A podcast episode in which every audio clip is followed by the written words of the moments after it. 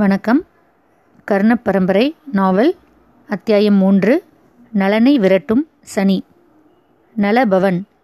திருநெல்வேலியில் பெட்டிக்கடையாக துவங்கிய இந்த சிறு உணவகம் இன்று சென்னையில் நலபவன் செயின் ஆஃப் ஹோட்டல்ஸ் என்கிற பெருமையுடன் விளங்குவதற்கு காரணம் அதன் உரிமையாளரும் ஸ்தாபகருமான சிவக்கொழுந்தின் கடின உழைப்பு என்று பத்திரிகைகளில் அவர் மகன் சந்திரசேகர் கூறி வந்தாலும் அந்த ஹோட்டலின் கீர்த்திக்கும் பெருமைக்கும் காரணமே அங்கு தயாரிக்கப்படும் சாம்பார் இட்லிதான்.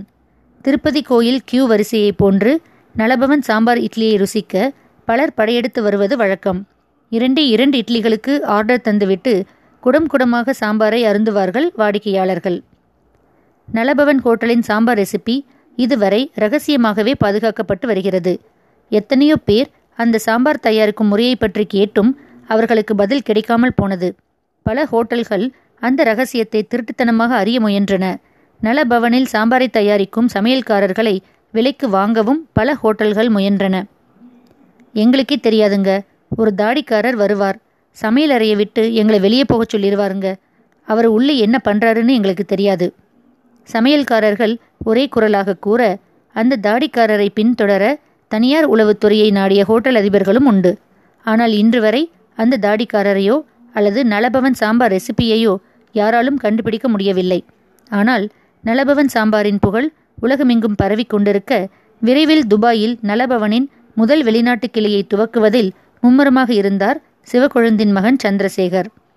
சிவக்கொழுந்து விபத்து ஒன்றில் மறைந்து விட்டாலும் ஹோட்டலின் தரத்திலும் புகழிலும் எந்தவித தொய்வும் ஏற்பட்டுவிடக்கூடாது என்பதில் மிகவும் கவனமாக செயல்பட்டார் சந்திரசேகர்.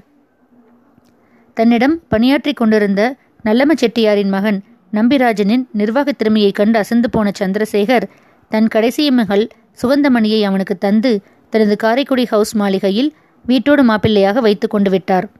கடல் கடந்து ஹோட்டல் வியாபாரம் பரவுகின்ற போது தனது நான்கு மகன்களையோ பெரிய மாப்பிள்ளையையோ நம்பி பிரயோஜனமில்லை என்பதாலேயே நம்பிராஜனை தனது இரண்டாவது மருமகனாக தேர்ந்தெடுத்து விட்டிருந்தார் சந்திரசேகர். மூத்த மாப்பிள்ளை அனந்த கிருஷ்ணன் பெரிய மிராசுதார் குடும்பம். நிலப்புலன்கள் நிறைய இருக்க நான் எதற்கு வேலைக்கு போக வேண்டும் என்று வீட்டோடு இருந்தார். ஆனால் ஜோசியம் நன்றாக தெரியும். துபாய் கிளையை துவக்க நல்ல நாள் பார்த்து கொடுத்ததே அவர்தான். ஆனால் அன்னத்தை விற்கக்கூடாது.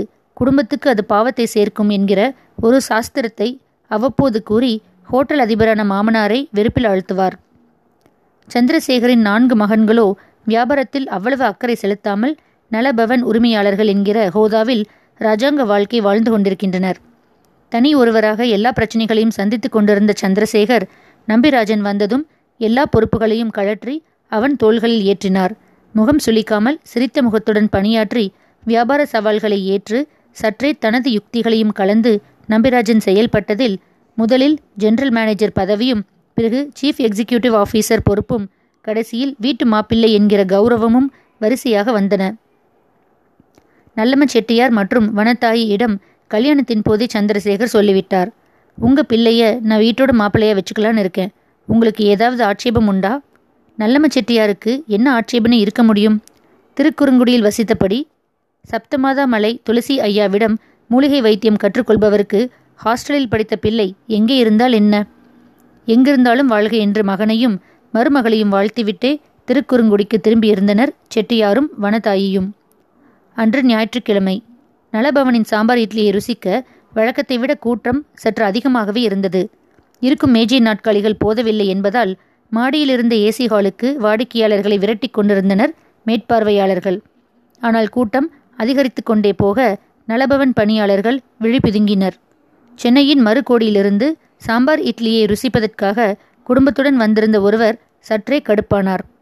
எவ்வளவு நேரந்தாங்க நிற்கிறது மற்றவங்க சாப்பிட்றத பார்க்கவா வந்திருக்கோ? சீக்கிரம் இடத்த அரேஞ்ச் பண்ணுங்க.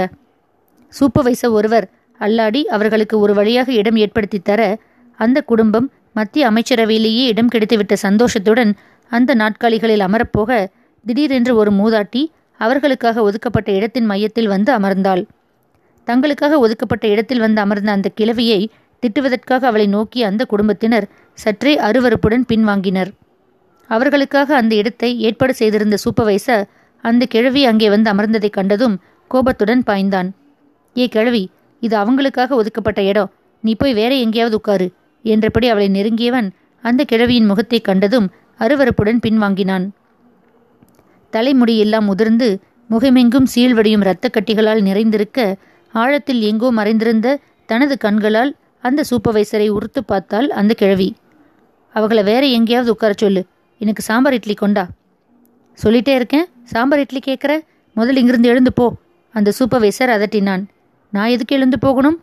நானும் உங்கள் ஹோட்டலில் சாப்பிட வந்திருக்கேன். கணீர் என்ற குரலில் அந்த கிழவி பதில் கூற அவளது அதட்டலான குரல் சுற்றியிருந்த மேஜைகளில் சாப்பிட்டு கொண்டிருந்தவர்களின் கவனத்தை அவள்பால் ஈர்க்க அவளது கோரமான முகத்தைக் கண்டு விக்கித்தவர்கள் தொடர்ந்து சாப்பிடத் தோன்றாமல் ஒருவரை ஒருவர் தயக்கத்துடன் பார்த்தனர். அந்த கிழவி அமர்ந்திருந்த இடத்தில் உட்காருவதற்காக காத்திருந்த குடும்பம் தொலைவில் வேறு சில மேஜைகள் காலியாவதைக் கண்டு வேகமாக அங்கிருந்து நகர்ந்தனர். இருப்பினும் அந்த கிழவியின் வருகை வாடிக்கையாளர்களிடையே அருவருப்பினை உண்டாக்குவதை உணர்ந்த அந்த சூப்பர்வைசர் செக்யூரிட்டியை அழைக்க வேகமாக வந்த காவலர்கள் அவளை அங்கிருந்து விரட்ட முற்பட்டனர். ஏய் மூஞ்சியை பாரு எழுந்துரு உன்னை யார் உள்ள விட்டாங்க? என்றபடி ஒருவன் அவளை அதட்ட மற்றொருவன் அவளை எப்படியாவது அங்கிருந்து கிளப்ப வேண்டும் என்ற அவசரத்தில் அவள் கையை பற்றி தரத்தரவென்று இழுத்துச் செல்ல அவனது இரும்பு பிடியில் தத்தளித்த கிழவி நிலை குலைந்து தள்ளாட மற்றொரு காவலன் அதற்குள்ளாக அவள் முதுகை பிடித்து தள்ள ஒரே சமயத்தில் இரண்டு காவலர்களின் வேகத்தை தாழ முடியாமல் கிழவி கூப்பாடு போட்டாள்.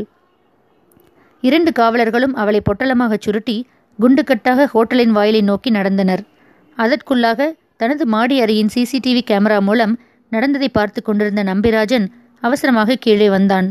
காவலர்கள் இருவரும் அந்த கிழவியை ஹோட்டலின் வெளியே தூக்கி எறிய சரியாக அங்கே வந்த நம்பிராஜன் அவளை தாங்கி பிடித்தான்.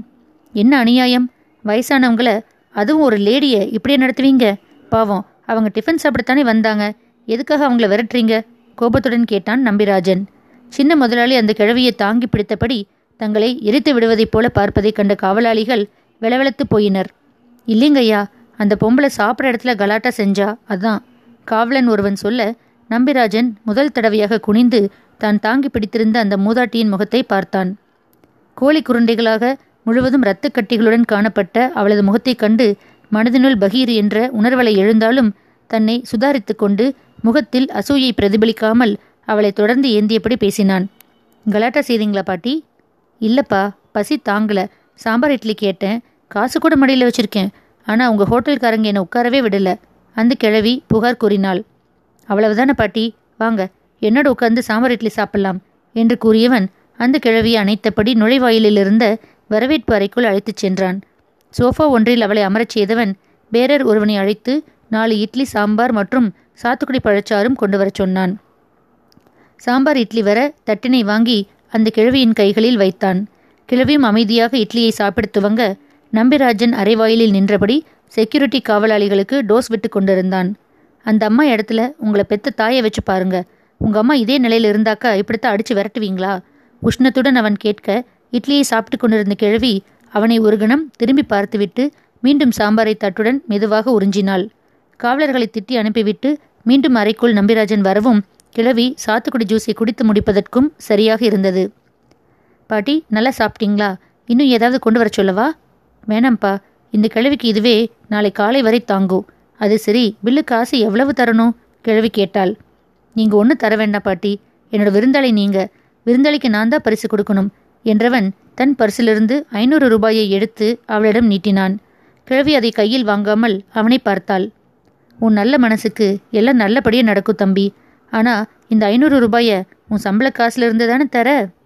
நம்பிராஜன் வியப்படைந்தான். ஆமா பாட்டி. என் சம்பள காசு தான் நான் இந்த ஹோட்டலில் தான் வேலை பார்க்குறேன். அப்படின்னா வேண்டாம் தம்பி. இந்த ஹோட்டல் பணம் பாவப்பட்ட பணம். அதை கையில் தொடமாட்டேன். கிழவியின் குரலில் காட்டம் துணித்தது. நம்பிராஜன் திகைப்புடன் கிழவியை வெறித்தான். ஏன் பாட்டி அப்படி சொல்றீங்க? இந்த ஹோட்டல் சாம்பார் இட்லியை இப்போத்தானே சாப்பிட்டீங்க? சாம்பார் இட்லியில் இல்லாத பாவமா? ரூபா நோட்டில் எப்படி வந்துச்சு? நம்பிராஜன் கேட்டான். கிழவி கிளம்புவதற்கு தயார் என்பதைப் போன்று மெதுவாக எழுந்து நின்றாள். மற்றவங்களைப் போல இந்த ஹோட்டல் சாம்பார் இட்லிக்கு அடிமையாகி அதை சாப்பிட நான் வரல. சிவக்கொழுந்து செஞ்ச பாவங்களோட பலனை அவன் குடும்பம் எப்போ அனுபவிக்க போகிறதுங்கிறத பார்க்கறக்காக தான் வந்தேன். பாட்டி ஹோட்டலின் வாயிலை நோக்கி மெதுவாக ஊர்ந்தாள். நம்பிராஜனுக்கு தூக்கி வாரி போட்டது. பாட்டி என்ன சொல்றீங்க? ஆமா தம்பி இந்த ஹோட்டலோட சாம்பாரை ஐம்பது வருஷமா ரொம்ப சிலாகிச்சு பேசுறாங்க. அந்த சுவைக்கு ரொம்ப பேர் அடிமை. சிவக்குழந்து பெரிய ஆளா ஆகணுங்கிறதுக்காக பல குறுக்கு வழிகளை கையாண்டான். அதனால பல குடும்பங்கள் அழிஞ்சிருக்கு. அதை பற்றியெல்லாம் அவன் கவலைப்படலை. சாம்பாரை வச்சு ஒரு சாம்ராஜ்யத்தையே அமைச்சுக்கிட்டான். பல பேருக்கு சோறு போட்டதாலேயோ என்னவோ அவனோட புண்ணியம் இதுவரை அவன் குடும்பத்தை காப்பாற்றி வந்திருக்கு. ஆனால் இனிமே அப்படி காப்பாத்தாது. காரணம் இப்போ நான் குடிச்ச சாம்பாரில் அந்த ஐம்பது வருஷமாக காணப்பட்ட சுவை இல்லை.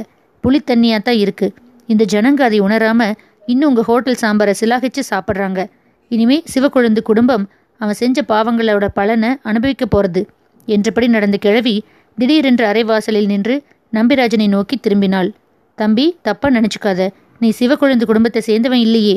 கிழவி கேட்க உறைந்து போய் நின்றிருந்த நம்பிராஜன் தன்னையும் அறியாமல் அவளுக்கு பதிலளித்தான். நான் அவரோட ரெண்டாவது பேத்திய கல்யாணம் பண்ணியிருக்கேன். வீட்டு மாப்பிள்ள. நம்பிராஜன் கூற கிழவி அவனை பரிதாபத்துடன் பார்த்தாள். வீட்டு மாப்பிள்ளையா?